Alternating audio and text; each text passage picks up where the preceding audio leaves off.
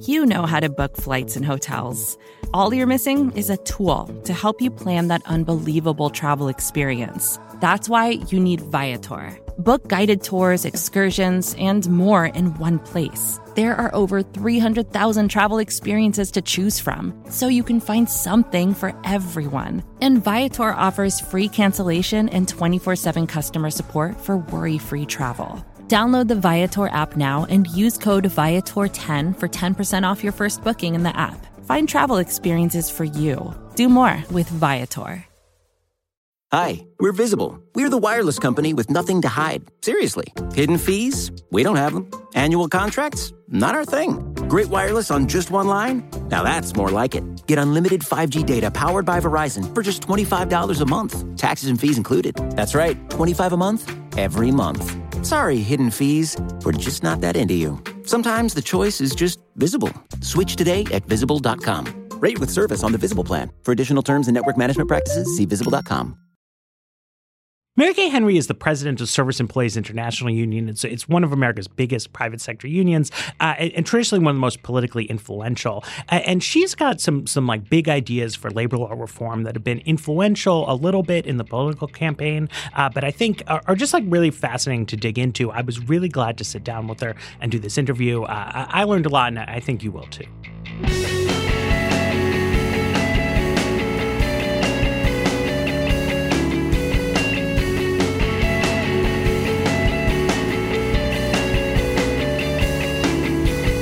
Hello, welcome to another episode of The Weeds on the Vox Media Podcast Network. My name is Matthew Yglesias, and I'm here today with Mary Kay Henry. She's the president of the Service Employees International Union, uh, one of the biggest labor unions in America.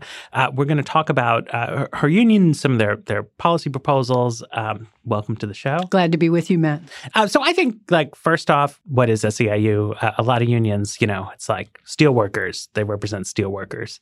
Um, what, we're the what, Service Employees International Union, and we were born by immigrant flat janitors. We have 300,000 janitors, security officers, and airport workers, and we have a million healthcare workers in nursing homes, home care, and uh, hospitals, and we have uh, 800,000 public employees uh, that do work in schools, cities, state government and federal government. And this is the, the the second largest union by membership. That's right. In America. And I think, you know, people people don't always know this, right? But the the sort of, you know, modern face of unions in America is in the service economy roles. That's where the majority of people work of all kinds. Right. Um, and it's not necessarily what sort of comes to people's minds when they think about unions. Yeah, right. like home care is the fastest growing job in the US economy and uh, it was excluded from the original labor law because that was done by primarily women of color and in order to get southern democrats to vote for the National Labor Relations Act, many workers doing service work were excluded because they were women and people of color. Right. And well, this this gets us in, into the, the the point I think, which is you know unions are um, private organizations, but exist under a labor law paradigm, which in the United States is different from what you see in most European countries. And I think there's been a lot of attention in previous congressional cycles to the ways in which labor law might make it more difficult to organize unions here than in other places. But SEIU has come out strongly recently in favor of changing sort of how the basic bargaining paradigm works. Yes. For 60 years, our union has been organizing around the existing law because the current law is so broken and so defective. And as I said, so many workers were excluded. We really uh, have asserted that the right to organize doesn't exist anymore. And We've seen uprisings of teachers, the Fight for 15 and a union movement, the high school students. I think there's a general sense that we have to join together in order to build a better life uh, for ourselves. And that's why we thought we needed as a union to make four concrete demands of every presidential candidate for how they're going to make it possible for every worker to join a union no matter what job they do in the U.S. economy. So four demands. You want to you want to give them to me? Yeah, under the umbrella of unions for all. Uh, we want sectoral bargaining either by geography, by industry, nationally, or by occupation.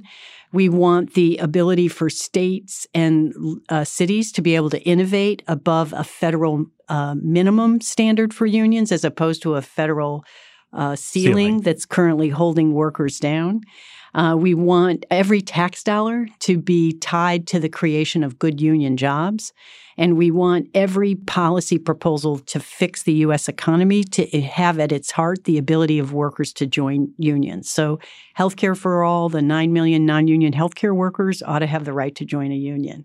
College for All, the every uh, education worker and faculty member in universities in this country ought to have the right to join a union. Okay, so I, I want to talk about sectoral bargaining. This is the kind of thing. Uh, sort of nerdy stuff. People who did like comparative politics classes in, in college maybe used to hear about uh, and I haven't been accustomed to in practical American politics. Right. But so the way things work right now, to be a little broad about it. Uh, you know, we we organized a union here at at Vox, uh, organized with Writers Guild East, and then the first thing that happens after that is you bargain for a contract, right? And that is a it's it's a collective undertaking instead of each individual person talking to their boss, right? You you come together as a group. You know, we bargain concessions around wages, around leave, stuff like that, but it's with specifically our bosses here at Vox. Right. And one consideration that happens is like we all work here. Like we we don't want the company to go out of business because right. that that doesn't help anyone here. And they do like they need to compete with the other companies, right? So when you're there at the table, a consideration always is like, well, does this drag the whole enterprise down? And that's sort of inherent to the bargaining movement. You are limited to an extent by what is out there in the marketplace. And the sectoral approach uh, tries to change that. That's right. So imagine if Vox Media workers were at a national table with all digital media workers thinking about how to raise wages and benefits for everybody and that competition was based on the content not on the low road of how uh, much can i extract from the labor of workers who want to get into this sector. And the way it worked in the 30s mm-hmm. is the Flint sit down strikers decided to stop working in the factory until uh, GM bargained. And the governor of that state was called on by GM to call out the National Guard to end the strike, and the governor refused.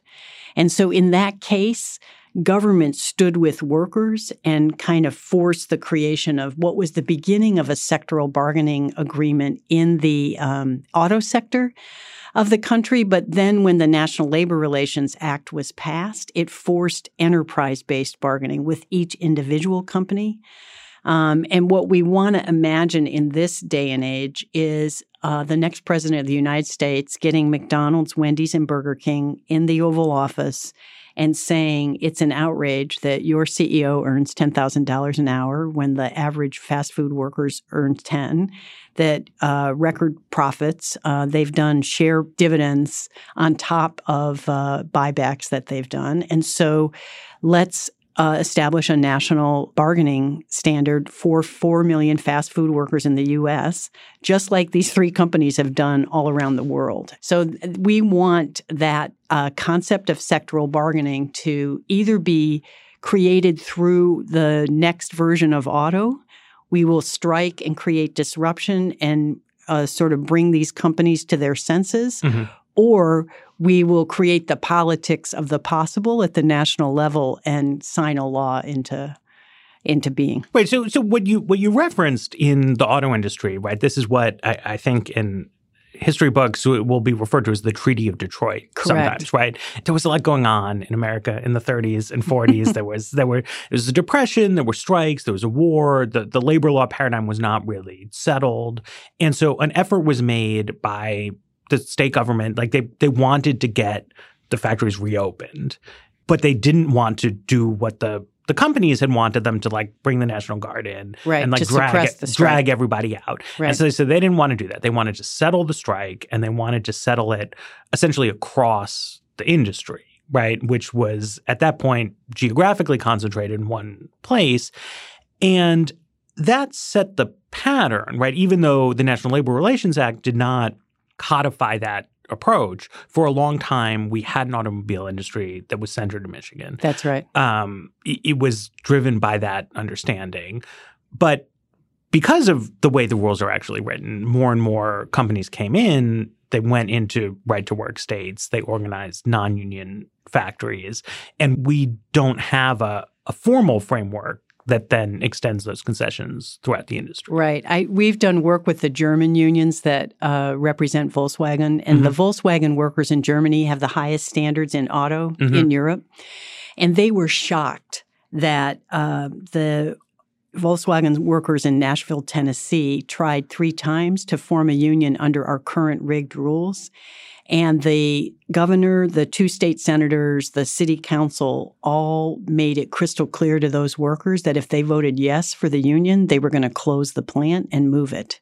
And so, up against that kind of threat from uh, public uh, elected officials, um, it's really hard to overcome, even when Volkswagen was not uh, campaigning against the union. Right. Because of their German trade union is saying to them, that's not our vision and values.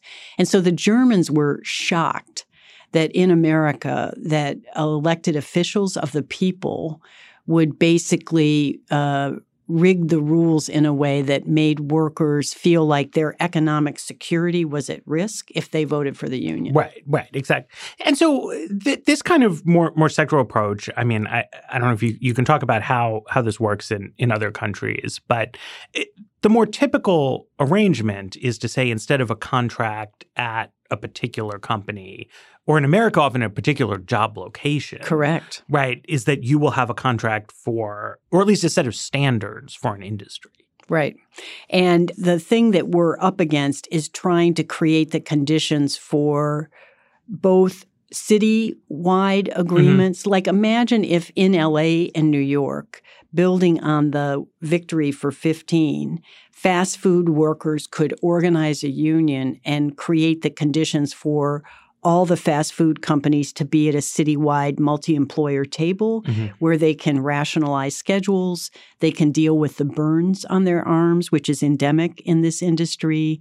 Um, they could uh, figure out how to get education and training um, located in the city so they could build a better life for themselves.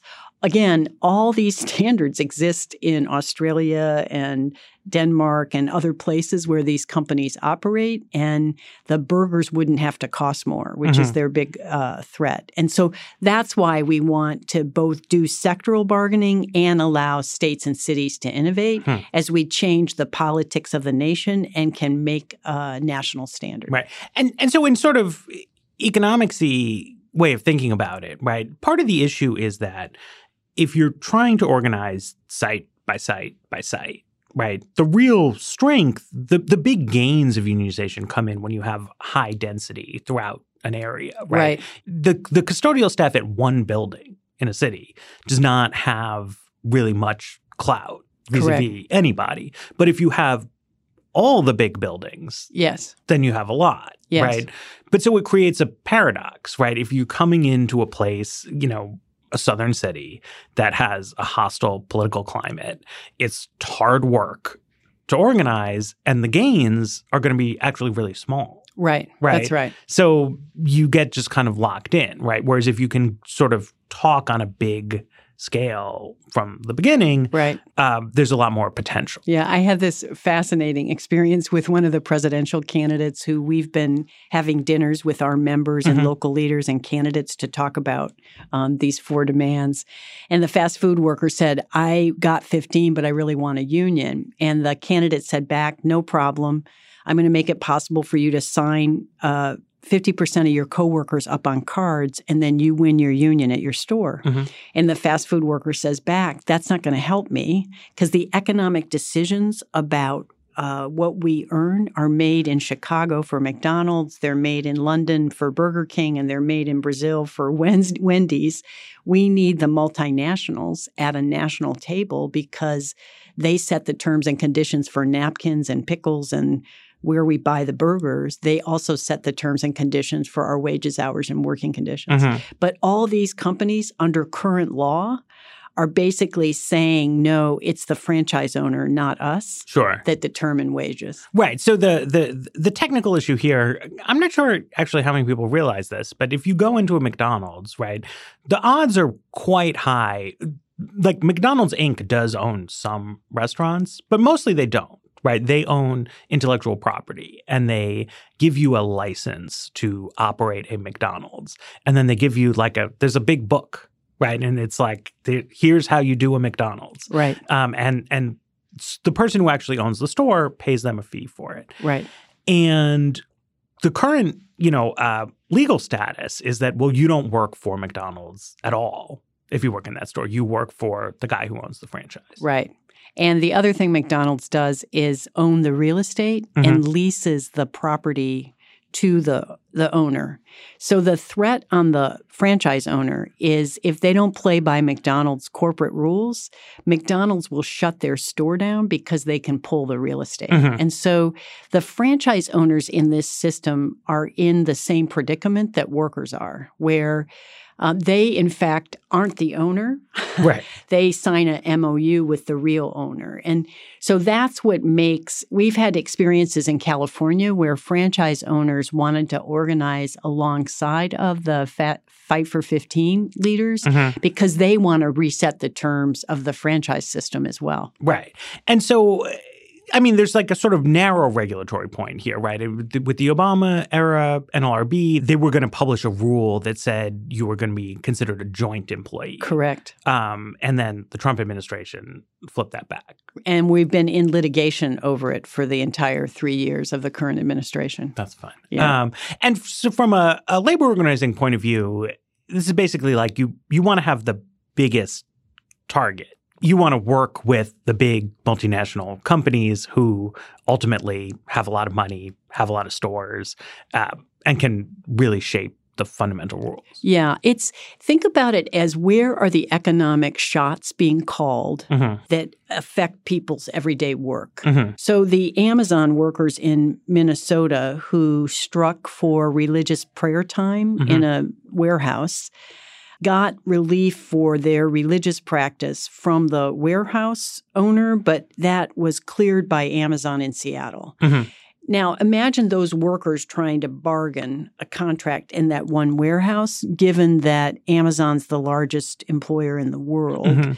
They don't really have a shot at having the economic power necessary to fundamentally alter the terms and conditions of the 80% of those jobs that are temporary jobs that Mhm. are not Amazon direct employees. Right. I mean, especially because like a warehouse could just go someplace else, right? I mean, That's it's right. it's like if, if Amazon wants to work in America, it needs to have a lot of warehouses, broadly speaking, like in the country. Right. But they could be a lot of different places. So when you try to bargain around one specific location, the threat of well, we're gonna we're gonna not contract with this place anymore. We're just gonna shut this site down and, and go someplace else is very potent. Right. Right. And so the the goal is to get to a, a big unit. Right. Correct. Burger King is not going to walk away from the United States of America. Right. Right. That's right. This like we're eating too many burgers here. Right.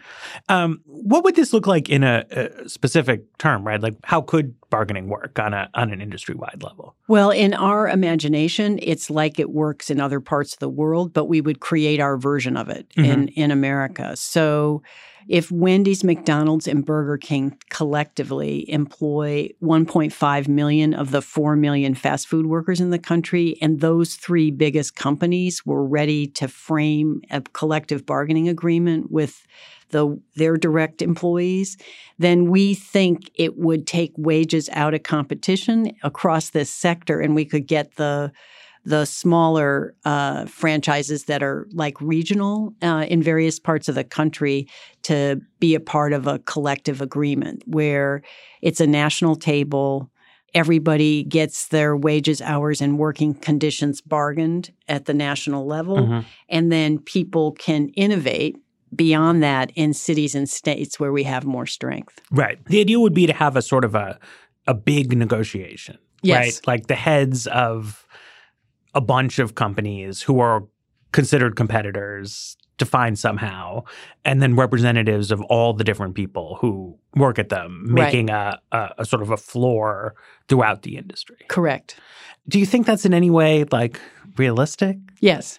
I do. I think it's possible because I think the strength of the movement for 15 in a union has demonstrated that we everybody thought 15 was ridiculous 6 years ago Mhm. when 200 New York fast food workers walked off the job.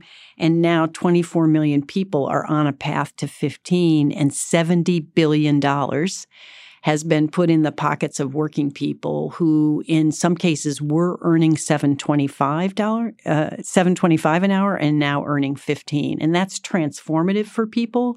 And my experience in New York after uh, Cuomo created the wage board uh, where industry, uh, public officials, and fast food workers together figured out the path to 15, uh, is that people thought, geez, I, I just won 15. What else can I win in my life? And the Mhm. New York workers put their elbows on the table and said, let's end stop and frisk.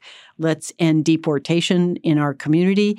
The power of being able to do something together uh, raises people's expectations and is why we think, why can't we form a union? And it, today, Matt, it would be around the existing federal law. So it would have Mhm. to be a voluntary agreement where the top companies release their state uh, representatives to bargain uh, wages, hours, and working conditions with fast food workers in the state of New York. And that would be a voluntary agreement. Mhm. And then let's imagine that we create that in LA and we could do it in Chicago.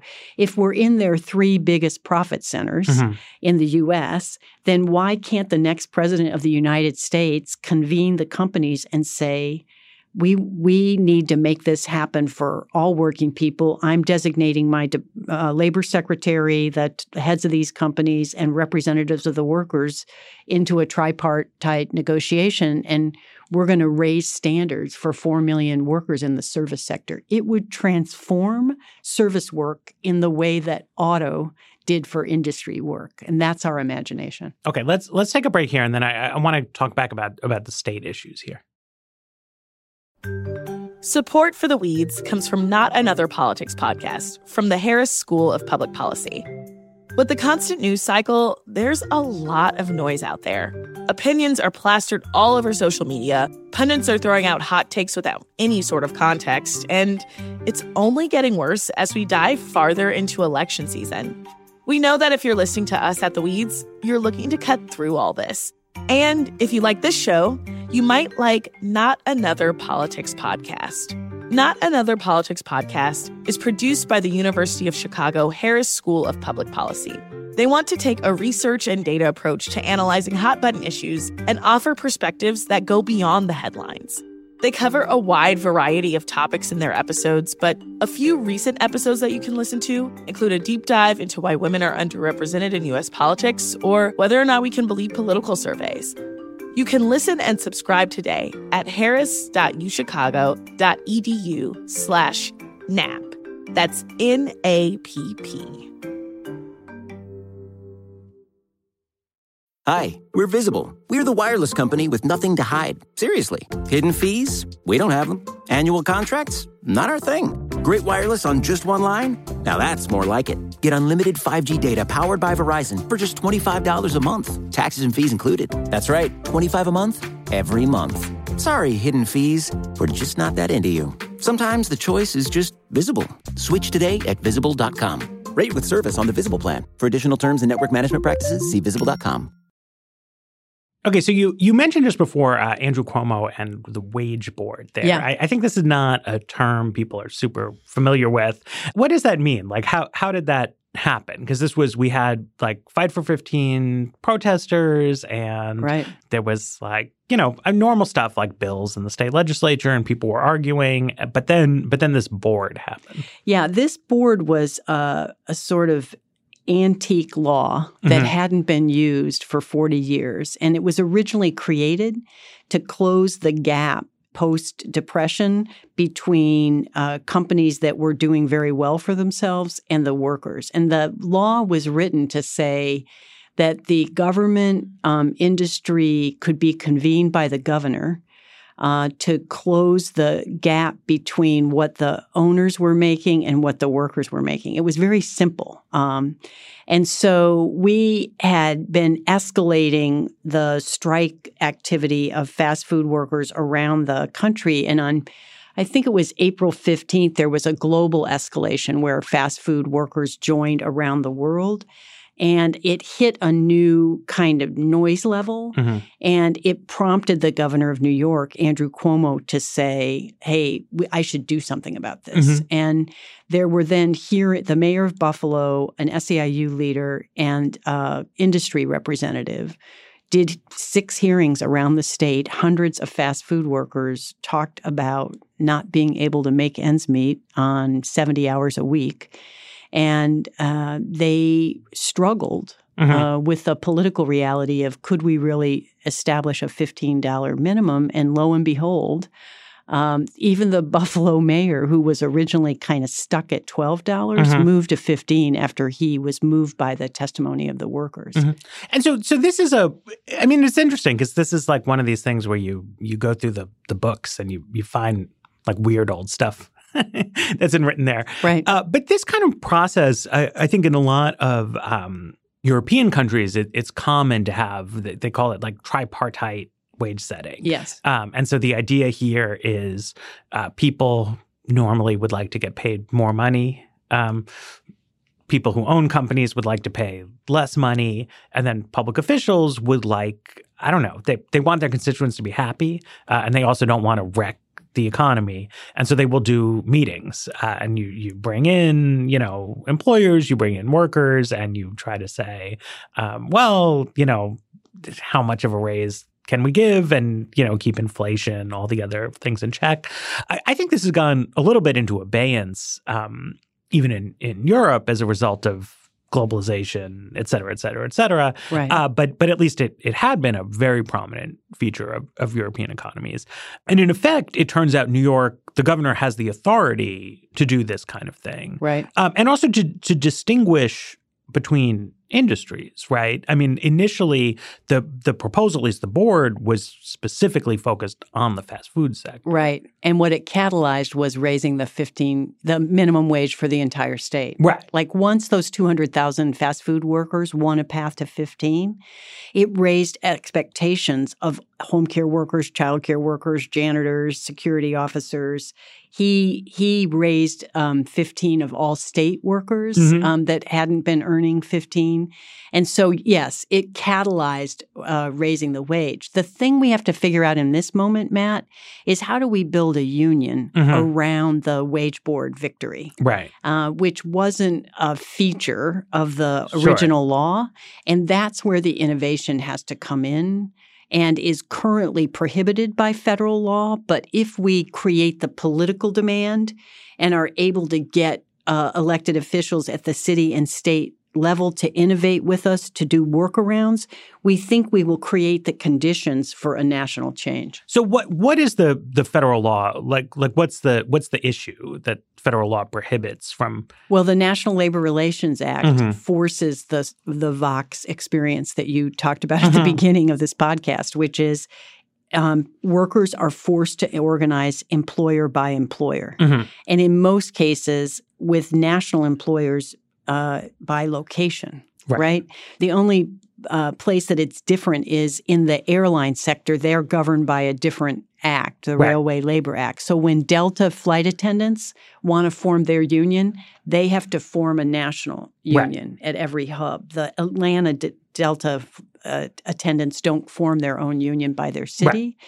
But in other parts, like when we try and organize the Hospital Corporation of America, we organize one hospital in one city under the current rules when that employer operates like 188 hospitals mm-hmm. nationwide. And uh, the, the, the airline example is a great one to bring up because you know I think people don't always appreciate how much the shape of labor relations is just driven by the legal system. Correct. That the airline industry is very heavily unionized compared to most other sectors of the economy. Right. And that's not some like magic dust that's in the planes. Um, it's the fact that um, I don't know why airlines got considered as railroads at some point in time. uh, but it's a it's a it's a different regulatory framework, and it means that you can. Um, it's it's hard to organize unions in in any industry, but if you do organize, you have a powerful national union with real leverage that can win like big stuff for people. Right. Whereas organizing like one store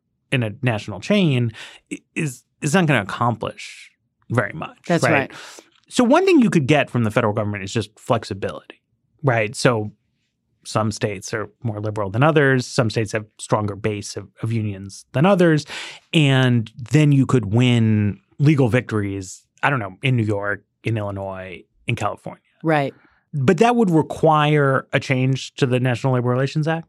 Yes. In order for it to spread quickly, we need a national change. Mhm. But what I'm trying to paint is a picture where, as we make the demand for a national change, we are organizing in the places where elected officials do want to stand with working people and check corporate power in the Mhm. economy and create uh, innovations in the way I described. Do a wage board and figure out a way for those workers to become union members based on a private agreement Mhm. between the companies and the workers. Okay. Uh, and that then would create the pressure for national change, which is how the National Labor Relations Act was a response to workers being in the streets and demanding more for themselves and their families. Mhm. And it had the impact of making it more difficult to organize rather than easier. Mhm. Like more workers formed unions before the act was passed than after it was passed, because the act was a sort of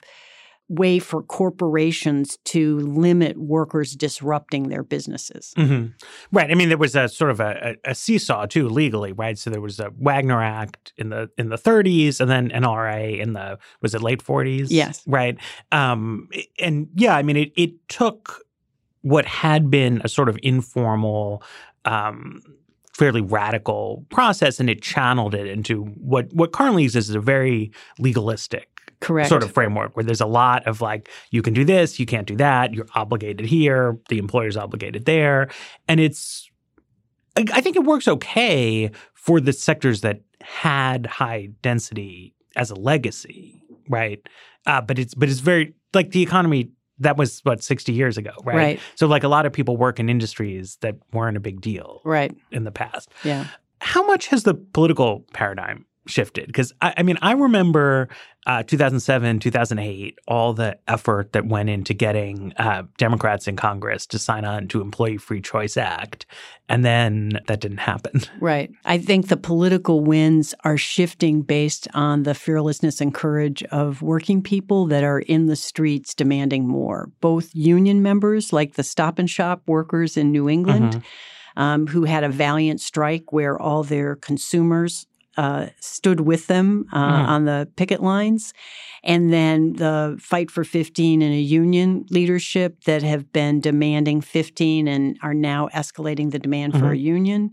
And the teachers uh, Mhm. that have flooded the streets in West Virginia and Arizona and Arkansas and state after state where they've linked the deep concern that people have about the full funding of uh, education and equal education for everyone in this nation to how much are teachers and other school workers paid to uh, do those jobs. And those jobs ha- are poverty jobs in some states where teachers and school workers are doing second jobs in order to make ends meet. Right. But I mean, I- I don't know if people even remember what Employee Free Choice Act was, uh, but this was right now. Um, there's like there's two ways a union can be organized. One is uh, you get a majority of people to to sign a card that says I would like to be in a union. The other is you do a sort of a contested election in which the employer uh, campaigns against you.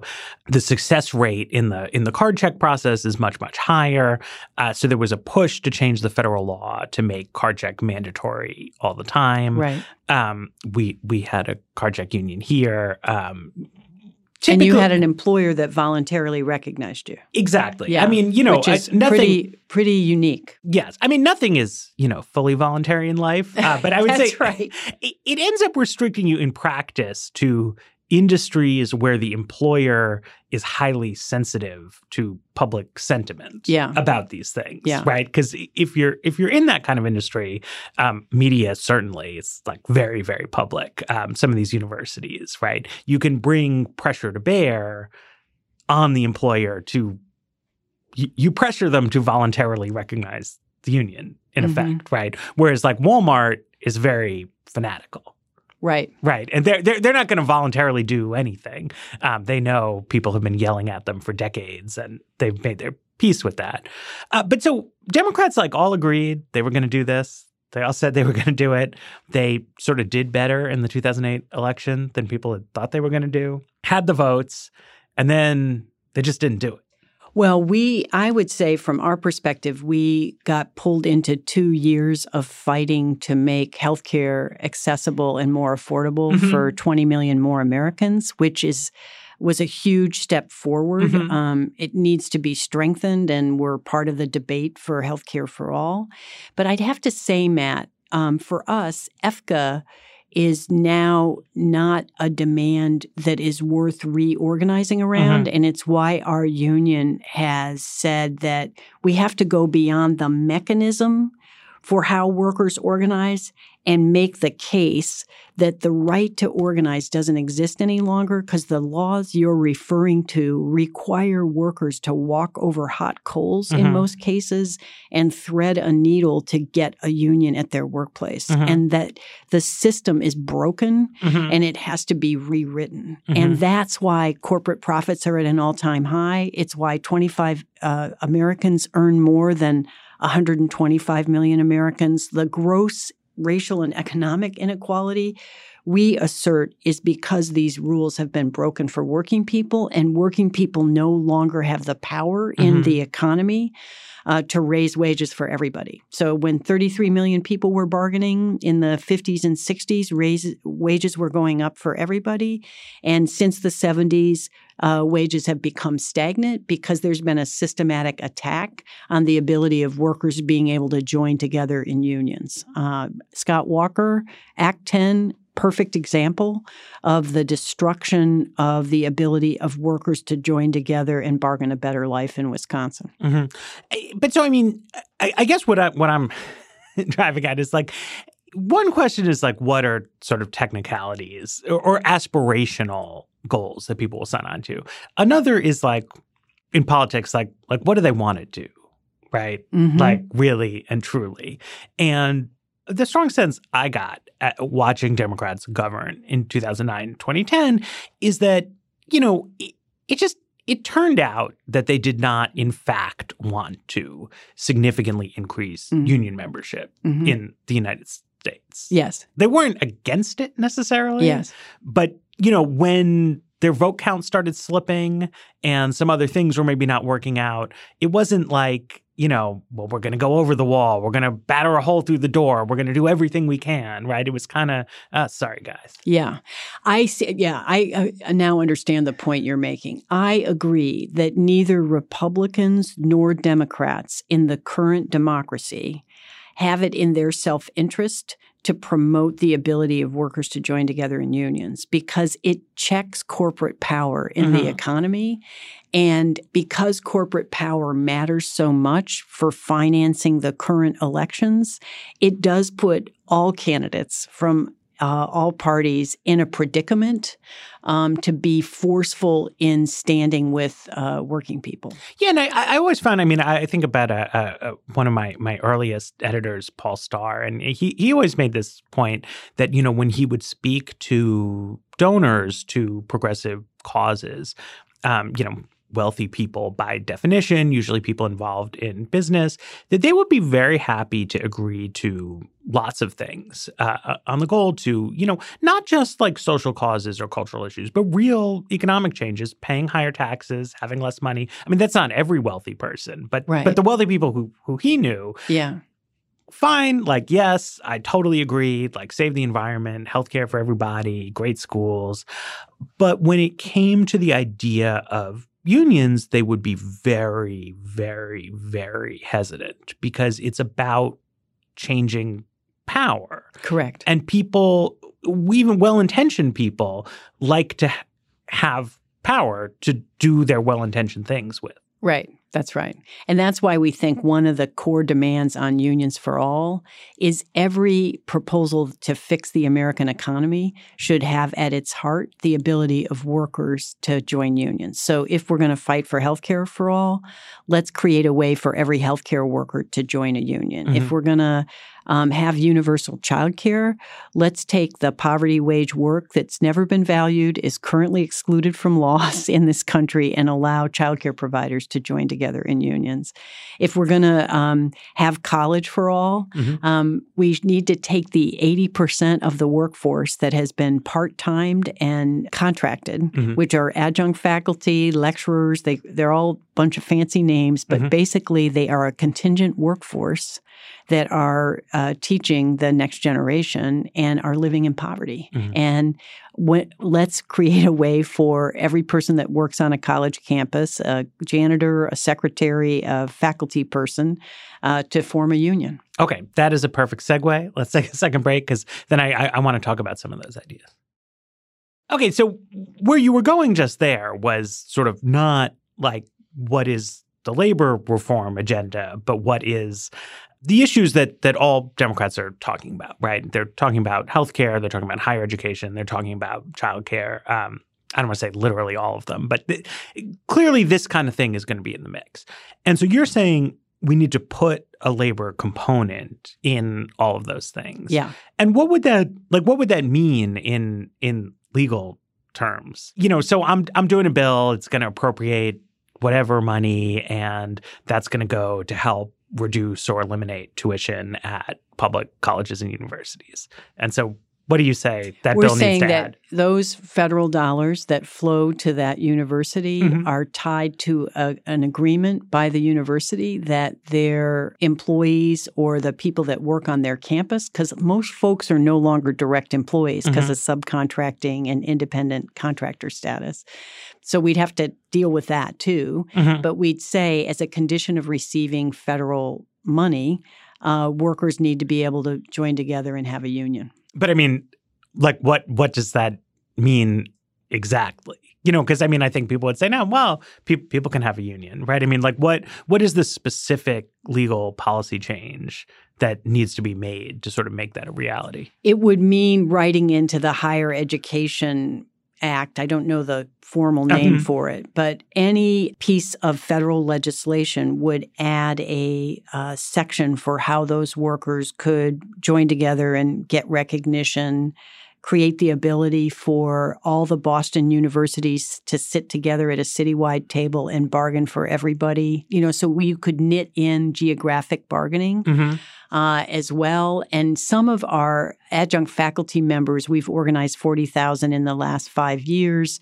There's a million um, working in mm-hmm. uh, colleges across the country, have imagined a national agreement mm-hmm, uh, mm-hmm. with higher education for faculty. So there's, I mean, there's basically in higher education, there's sort of two somewhat related issues, or maybe three, right? There's there's adjunct faculty, there's graduate student instructors, and then there's the sort of campus support staff right? Correct. The the dining hall, the the cafeteria workers.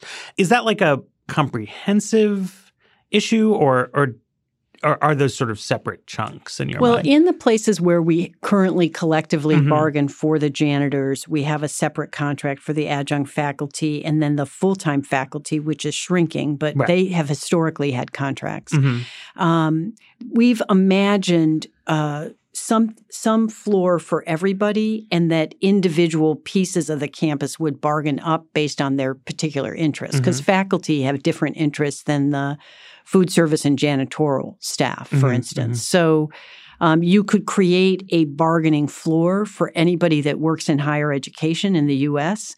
And then you could create um, contracts based on occupation or community of interest mm-hmm, mm-hmm. that would speak to professional development or education and training uh, based on what the workers determine are their priorities.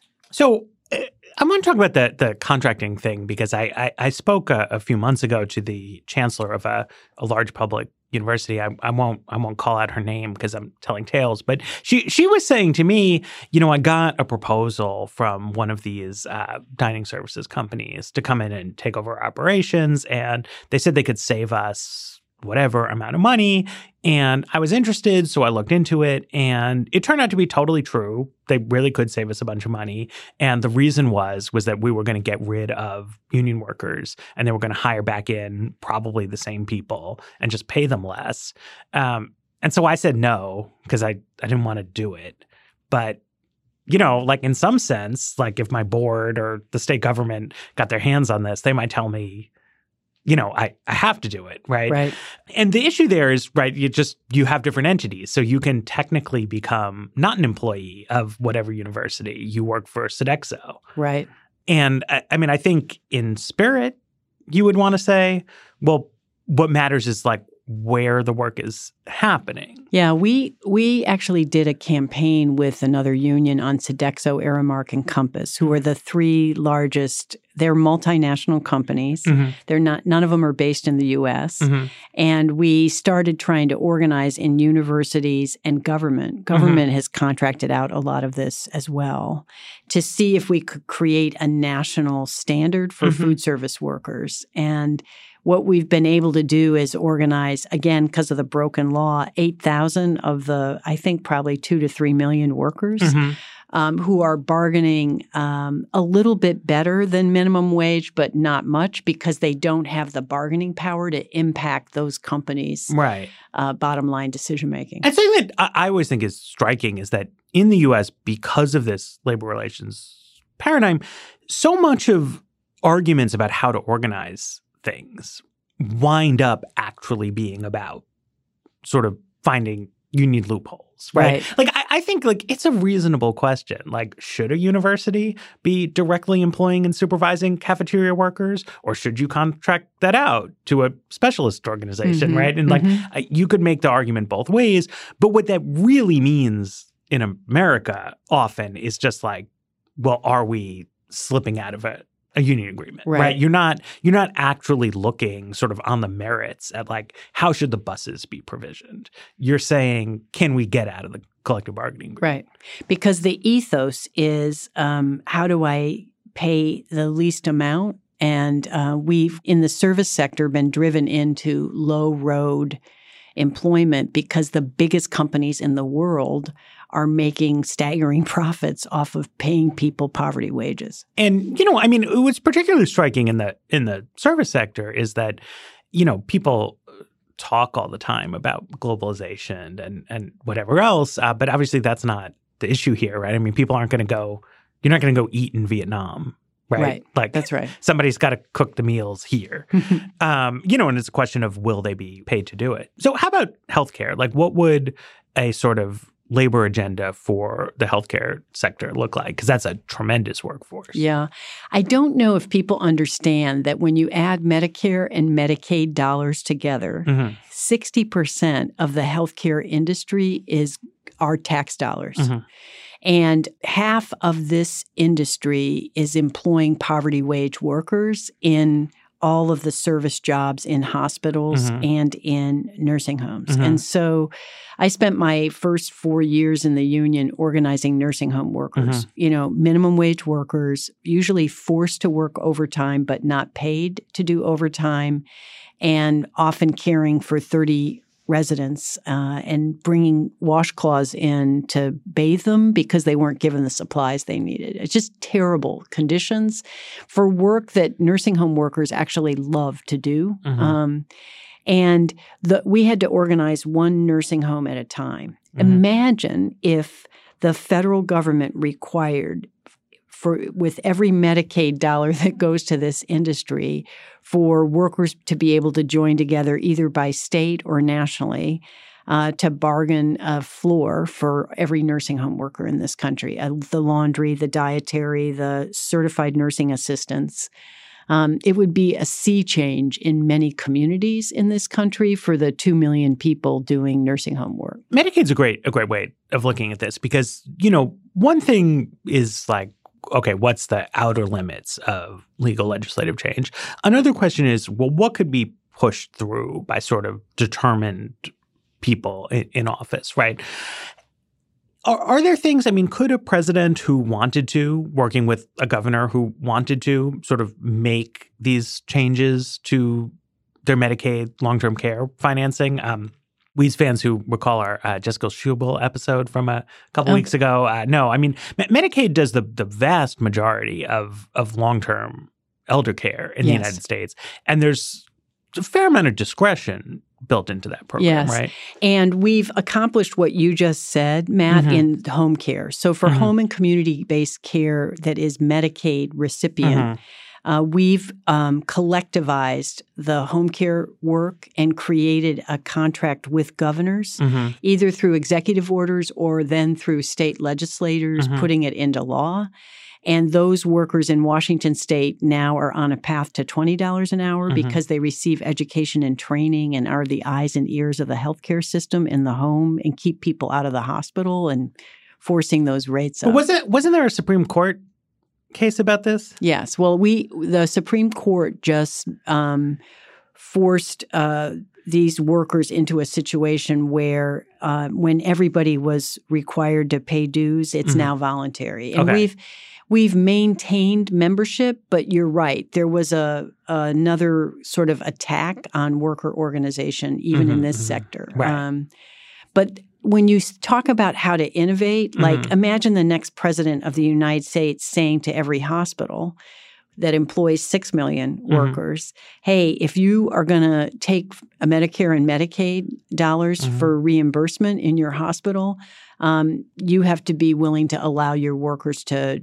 join together in a union and bargain. Uh, mm-hmm. 25% of the hospital sector is now for profit. Mm-hmm. And so when you hear the debate about how many of our taxpayer dollars that are supposed to be making healthcare more affordable are actually going into uh, shareholders' pockets, mm-hmm. we have to examine um, the trillion dollars we spend as a nation on uh, healthcare and understand that we are impoverishing one of the fastest growing sectors in our economy. So, though the the obvious sort of I think counterpoint when you think about healthcare is, you know, Walmart is owned by uh, whoever uh, the, the, the, Walton family. They're they're very very rich. Uh, Amazon is owned by Jeff Bezos. Uh, McDonald's uh, doesn't have a singular person like that, but it's like a big rich company. Uh, but these healthcare costs a lot of them like they are coming out of our tax dollars and i think people are going to be concerned look i mean if you uh, raising the raising the standard like it it sounds nice but like that's just going to mean now there's not enough money to go around yeah, well, I think we need to look at the multi million dollar salaries of the hospital CEOs that are inching into the same stratosphere as fast food and Amazon mm-hmm. and the share dividends that are happening and the drug and insurance uh, profits that are being made in our system. And uh, I think any American, if they saw the books, would support uh, people who work for a living being able to lead a decent life over lining the pockets of insurance, pharmaceutical, and hospital executives. And so, I mean, ultimately, this is about, I mean, w- we've talked, there's been a ton of discussion in the media about inequality over the past 10 years. And this is ultimately about that. I think in a really fundamental way, Amen. right? Com- compressing yes, the the distribution of economic resources throughout the country. Um, and it's not it's not not the government right like in countries that have had strong union movements that's because policy has supported that uh, but it's not done through the government, no. right? It, it's done through sort of worker representatives, and it's a it's an alternative to thinking of everything as being sort of designed uh, like in some basement here in, in Washington. Right, exactly. That workers um, get into the s- streets and demand it and make the change happen. Like auto jobs in the 30s were poverty jobs. Mm-hmm. It was the union that created the that part of the middle class. And we want to create a middle class that includes everybody this time. Mm-hmm. Uh, because so many workers were written out. Mm-hmm. Um, and because the new economy is innovating new forms of work, Mhm. uh, we have to have a uh, system that allows the gig workers Mhm. uh, to get to a bargaining table with Uber and Lyft in the transport sector and in the delivery sector with Postmates and DoorDash and all the rest. All right. Uh, well, I, I will let you go soon, but I, but I like to close out asking people uh, what what what should I have asked you about here? What what do we miss? I, I think just exploring this last concept, Matt, Mhm. that you talked about, which is that the power of the union is the power to address the grossest racial and economic inequality of my lifetime. And that the revitalization of thinking about uh, being able to bargain by geography, innovating in cities and states, every tax dollar creating good union jobs, and every progressive policy having at its center the ability for people to work one job and lead a decent life is a set of core demands that we're expecting every presidential candidate to answer and every elected official. Okay, fantastic. Uh, thank you very much, Mary Kay Henry, SEIU. Uh, thanks as always uh, to, to our sponsors, our listeners, and to our producer, Jeffrey Geld. And the Weeds will be back.